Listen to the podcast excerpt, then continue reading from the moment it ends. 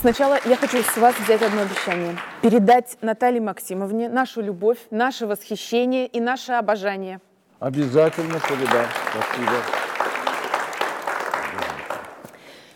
Расскажите, пожалуйста, об этом спектакле. Люди пришли посмотреть на вас, послушать вас. И не все, например, я уверена, в зале даже знали, что э, это ваша и режиссерская работа, а не только актерская. Поэтому, мне кажется, очень важно сказать, почему эта пьеса, почему именно такой спектакль. Я где-то читала вашу цитату, что вы поняли, что только вы можете так его поставить, как сделали. Вот уже э, более 30 лет я играю в спектаклях, которые сам поставил. И только в них, где люди не знают, с чего начнется и чем кончится пьеса. То есть пьесы, которые никогда никто до меня не играл. Если таких пьес недостаточно, я их пишу сам под псевдонимом Игорь Вацетис. Такие пьесы идут – Три идут, одна сейчас уже мы закончили, потому что очень много играли, две еще идут в театре Моссовета. Эта пьеса принадлежит перу Зиновия Сагалова, живущего э, в Германии.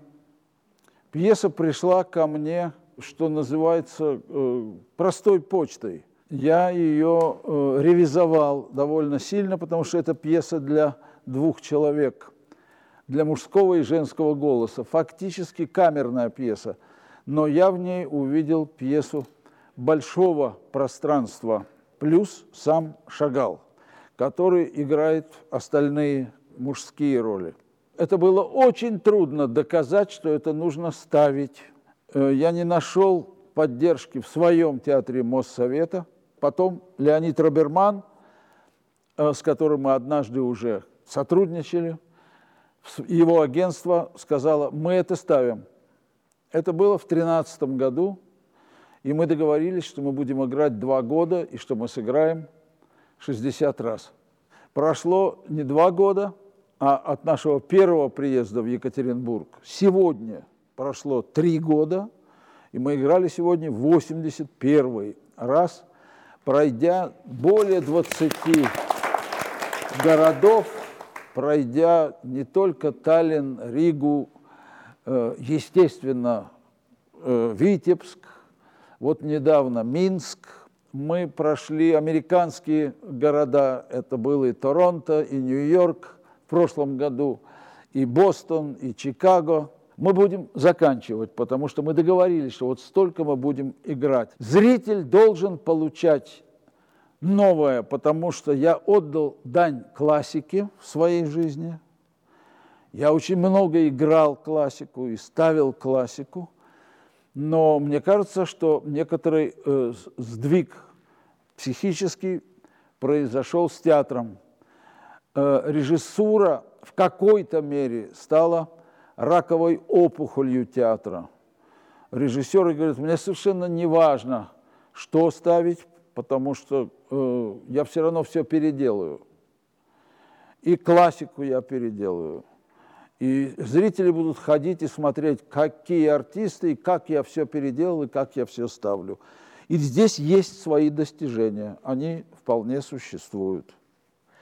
Но э, я выбрал другой путь. Впервые э, в Екатеринбурге я играл в начале своей актерской жизни. Я играл здесь в 1958 году. И это очень памятная гастроль с Большим драматическим театром имени Горького.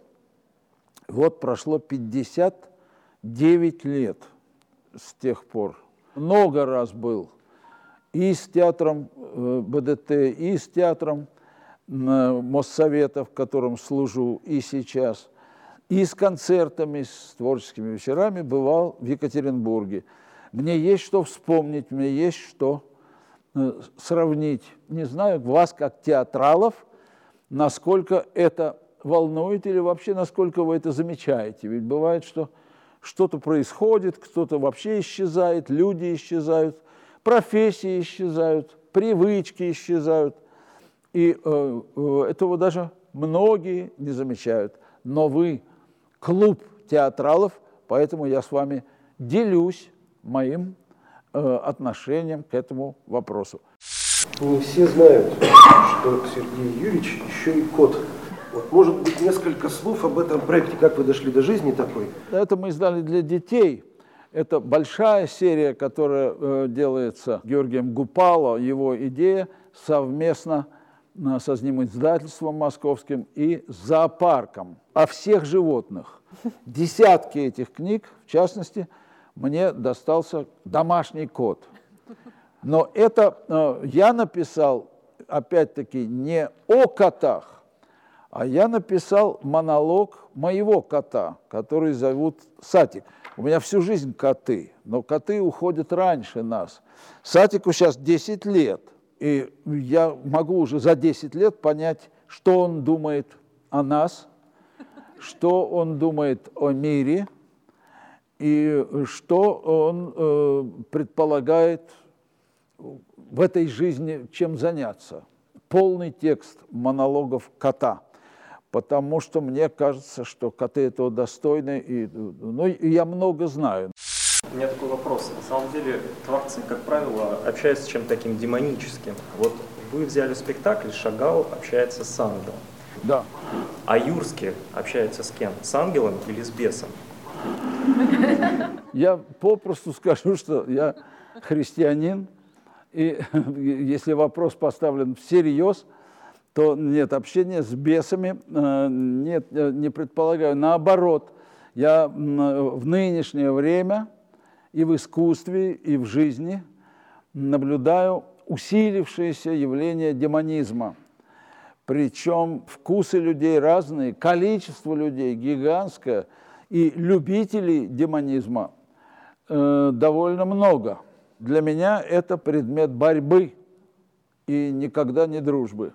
Христианство включает в себя все сложности и все откровенные беды и несовершенства человека.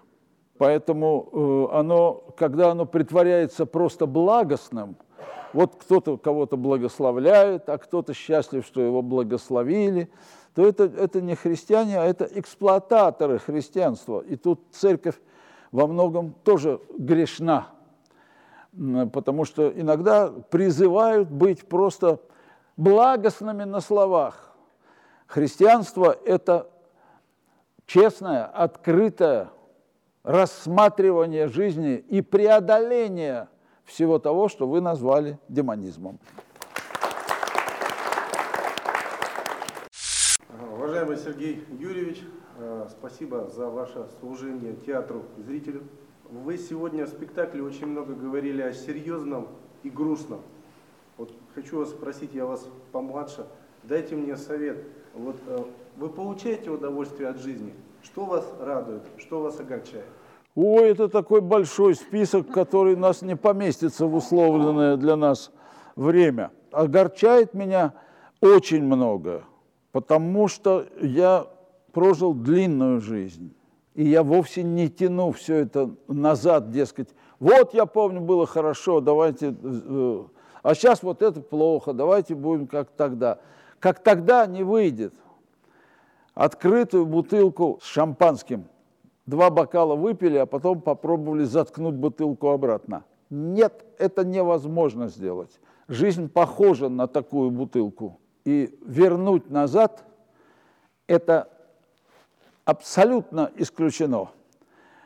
А вот э, делать что-то и называть это тем, что мы к чему-то возвращаемся, это можно, но это тоже грешно. Полагаю, что вы догадываетесь, о чем я говорю, об одной из самых больших опасностей, которые подстерегли наше общество. Это сталинизм тяга к сталинизму. Вот давайте вернемся туда. Сказали, э, что Улюкаева арестовали. Я не знаком с Улюкаевым. Я не знаком подробно с его программой, но его только вчера поместили под домашний арест. И уже пожилая женщина с экрана, я это вчера слышал, сказала, что а вот в 1947 году, когда э, хозяйственные преступления были, расстреливали, пора вернуться к этому. Я это уже слышу. Я это проверял тем способом, которым должен проверять актер. Десять лет я играл Сталина на сцене в очень интересном спектакле по пьесе Иона Друци. Тоже пьеса, которая в результате никем, кроме меня, так и не была поставлена и сыграна.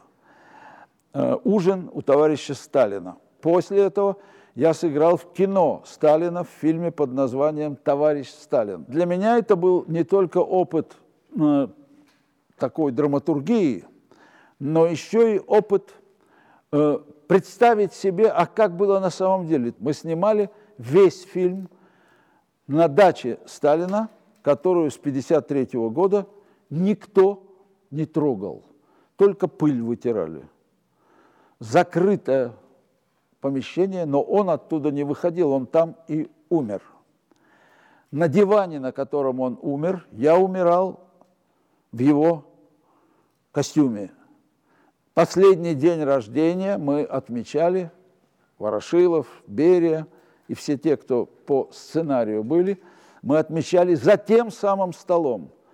И накрыли нам этот стол потомки тех, кто занимаются обслуживанием Кремля и до сих пор в части посуды, еды. И за окном этой дачи те самые деревья, те самые дорожки, последние дорожки его жизни, по которым он ходил. Поэтому я э, испытал это, и, э, и я говорю, он фигура трагическая, он фигура величественная, но он фигура – которая не должна занимать мысли сегодняшних людей, как вот так бы сделать, как было тогда.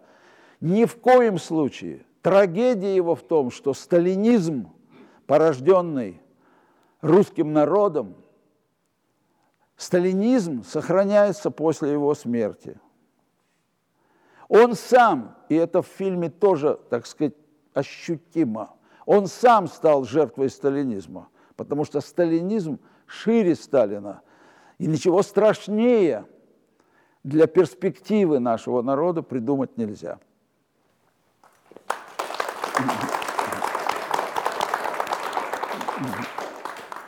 Сергей Юрьевич, вот как раз я смотрела, я думаю, что многие здесь присутствующие тоже, ваше большое интервью Владимиру Владимировичу Познеру. О, раз, это давно было. Да, это было несколько лет назад, да, и да, там да. вы как раз говорили о сталинизме, и вот эта ваша мысль о том, что э, это шло как бы извне и от народа, и всем известная фраза про то, что каждый народ достоин своего правителя – как думаете, то время, в котором мы сейчас живем, этой фразе тоже соответствует? Мы сейчас достойны ну, той власти, которую имеем? Может быть, министра Улюкаева и всех прочих? Мы всегда достойны всего того, что с нами происходит. Это совершенно естественная вещь, потому что, пожалуй, ну, бывает, наверное, исключение, но вообще все вскрики «А мне это за что? А я-то при чем?» Это только нужно э, задуматься. Причем, и ты найдешь, причем ты. Про это моя новая пьеса, которая называется «Reception», и которую, я не знаю, хватит ли у меня сил поставить, но главная проблема, соберу ли я команду. Команда, которая играет в спектакле «Полеты с ангелом» «Шагал» из пяти театров, всего 10 человек, а мы из пяти театров. Представляете, как трудно это организовывать. Для нового спектакля на ту тему, которую я упомянул, рассказывать, естественно, не буду, но вот ту самую тему, чья вина и когда случится обвал, вообще обвал, природный обвал, потому что вот такого мороза в Екатеринбурге или в Свердловске, столь мне знакомым, э, никогда не было, или было, но очень давно – у нас шутят, что это за лето нам расплата. У нас очень хорошее лето было в этом ну, году. Ну вот видите, и хорошо, что что-то было. Но э, когда вот такие вещи случаются, то люди э, справедливо, потому что людям и холодно бывает, и голодно бывает, и тягостно бывает. И говорит человек, что «а мне-то за что?» Вот ему, вот ему правильно пришло. «А мне-то за что?» Вот это вот этот вопрос, на который ответ может сильно огорчить этого человека, который задал этот вопрос. Получается, что вы очень требовательный режиссер, раз команда, э, так сложно ее собрать. Какие требования к актерам? И понятно же, это не только об актерском мастерстве речь идет, вы предъявляете. Они должны Нет, в одну сторону рода. с Это вами просто смотреть, должны быть как- люди, которые подходят, которые умеют, и как, как я формулирую, это артисты-виртуозы, потому что они должны играть разные роли. В других моих пьесах, там, в «Предбаннике», в «Полонезе» они играют просто по нескольку ролей. Почему? Потому что э, человек высвечивается с разных сторон, более объемная возникает штука. Поэтому найти очень трудно. А в этой новой пьесе там э, 10 ролей плюс 2. Это много. Это найти э, актеров, которые бы сыграли этих разных людей, и каждый с разных сторон, это э, очень трудно, и я даже не знаю, возможно ли. Так немножко пессимистично вы говорили о том, что драматическое искусство, так скажем, переживает не лучшие времена. Некоторые считают, что лучше, что лучше не было. А э, я так не считаю, потому что оно мутировало, потому что э, главное достижение театра в течение примерно 200 лет э, было перевоплощение. То есть актер перевоплощается в персонажа, который он изображает. Я работал в театре, где это было большой драматический, это был такой состав актеров, который можно назвать на определенные годы первым театром Европы. Именно поэтому вот это перевоплощение.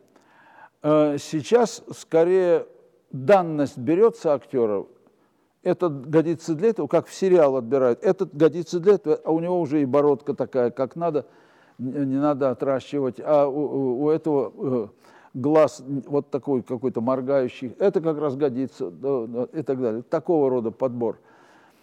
А здесь э, искусство перевоплощения становится ненужным. Поэтому театральная школа, которая одно время была нашим великим достижением. Но это от Станиславского идет, от русского театра XIX века. Родился Станиславский, который вместе с Немировичем Данченко, вместе с последователями, с Вахтанговым, с Михаилом Чеховым развивали эти э, все вещи. Они повлияли в очень большой степени на западное искусство, но теперь с Запада приезжают люди, их ученики учеников учеников, чтобы преподавать здесь. Искусство э, преподавания театра стало почти полностью коммерческим. А эта профессия не терпит этого. Сам факт вот такого интереса к театру не посмотрели и разошлись. А вот такого интереса, он периодами накатывает этот интерес, потом на 10-20 лет может исчезнуть. Вот такого рода клубы, которые существовали, которые поисчезали все, вот они опять появляются. Поэтому наша с вами встреча для меня радостная и сеющая под Новый год надежды.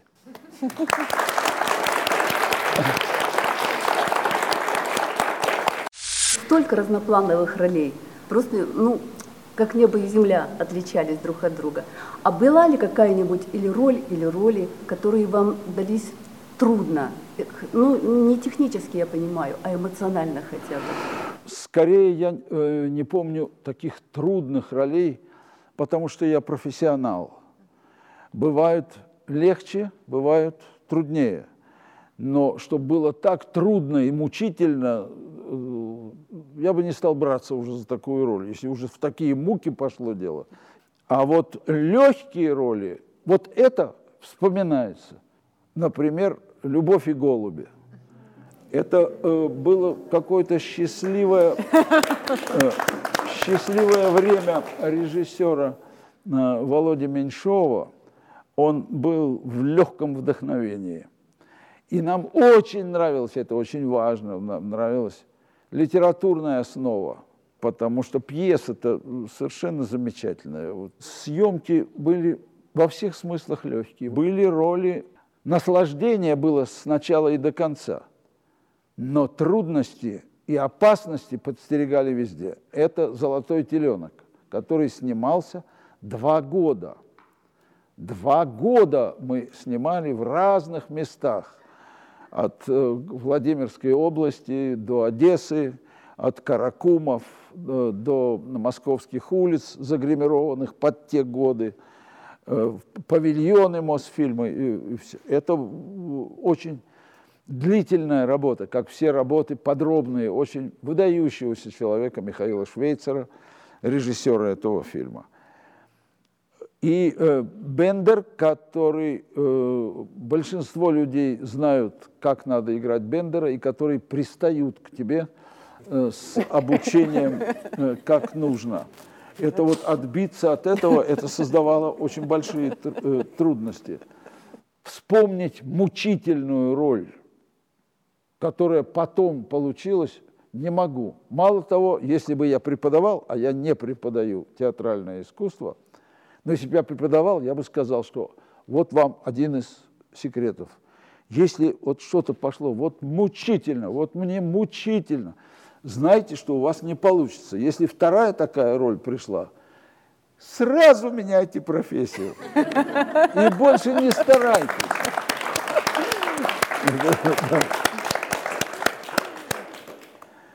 Вот то, что я вам хотел сказать. Здесь же у нас осталась неотвечена еще половина позитивного вопроса. Вы рассказали, что вас расстраивает, но если вы нам скажете, что вас радует помимо кота, мы будем очень счастливы закончить на этой положительной ноте, что доставляет вам удовольствие, вам, человеку, меня видевшему радует, многое. Многое. Во-первых, меня радует, когда я вижу, это я не буду перечислять сейчас, когда я вижу хорошее произведение в нашей профессии, в актерской а я их вижу. И когда я вижу их в моих близких, потому что Наталья Максимовна Тинякова, она, по-моему, прекрасно играет эту роль, но она за последние годы сыграла несколько ролей, в том числе и ту, которую привозили сюда, в Екатеринбург, с Табаковым они играют. Она, по-моему, просто великолепную роль сделала в спектакле «Юбилей ювелира». Мы его видели. Э, меня радует моя дочь Дарья, э, артистка МХАТа, которая сделала спектакль, э, моноспектакль, который она сама составила и преподнесла под названием «От первого лица». Это спектакль-концерт. Это меня радует необыкновенно. Сейчас она сыграла, вот позавчера была премьера – в Амхате тоже такой моноспектакль под названием «Леха». Тут у меня э, уверенное, так сказать, восхищение ее профессионализмом, но большой дисбаланс э, с автором. Это новый театр, новый, это новые авторы, это молодые люди, э, в которых я вижу вот такие концептуальные вещи.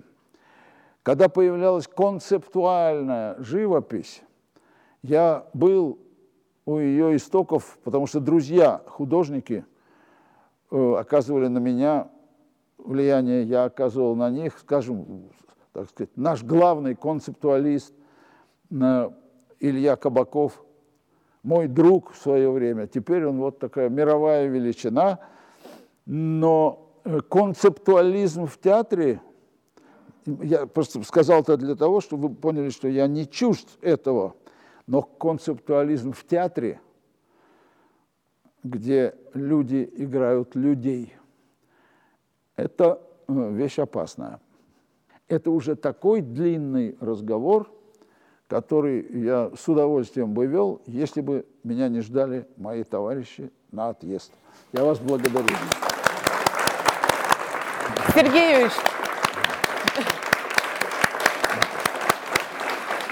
Спасибо вам, спасибо вам огромное еще раз. Мы э, с друзьями, я думаю, раскусили вашу режиссерскую хитрость и стратегический план, поскольку виртуозных артистов и артисток не так много, вы сделали совершенно верно. Сначала женившись на одной виртуозной актрисе, потом родив еще одну виртуозную актрису, поскольку я знаю, что вы все, всей семьей даже выходите на сцену, есть и такой спектакль. Играли, играли. Да, это просто замечательно. Ну и от нашего клуба можем пообещать вам, что будем собираться и интересоваться театром. Спасибо огромное. Спасибо вам. Счастливо клубу.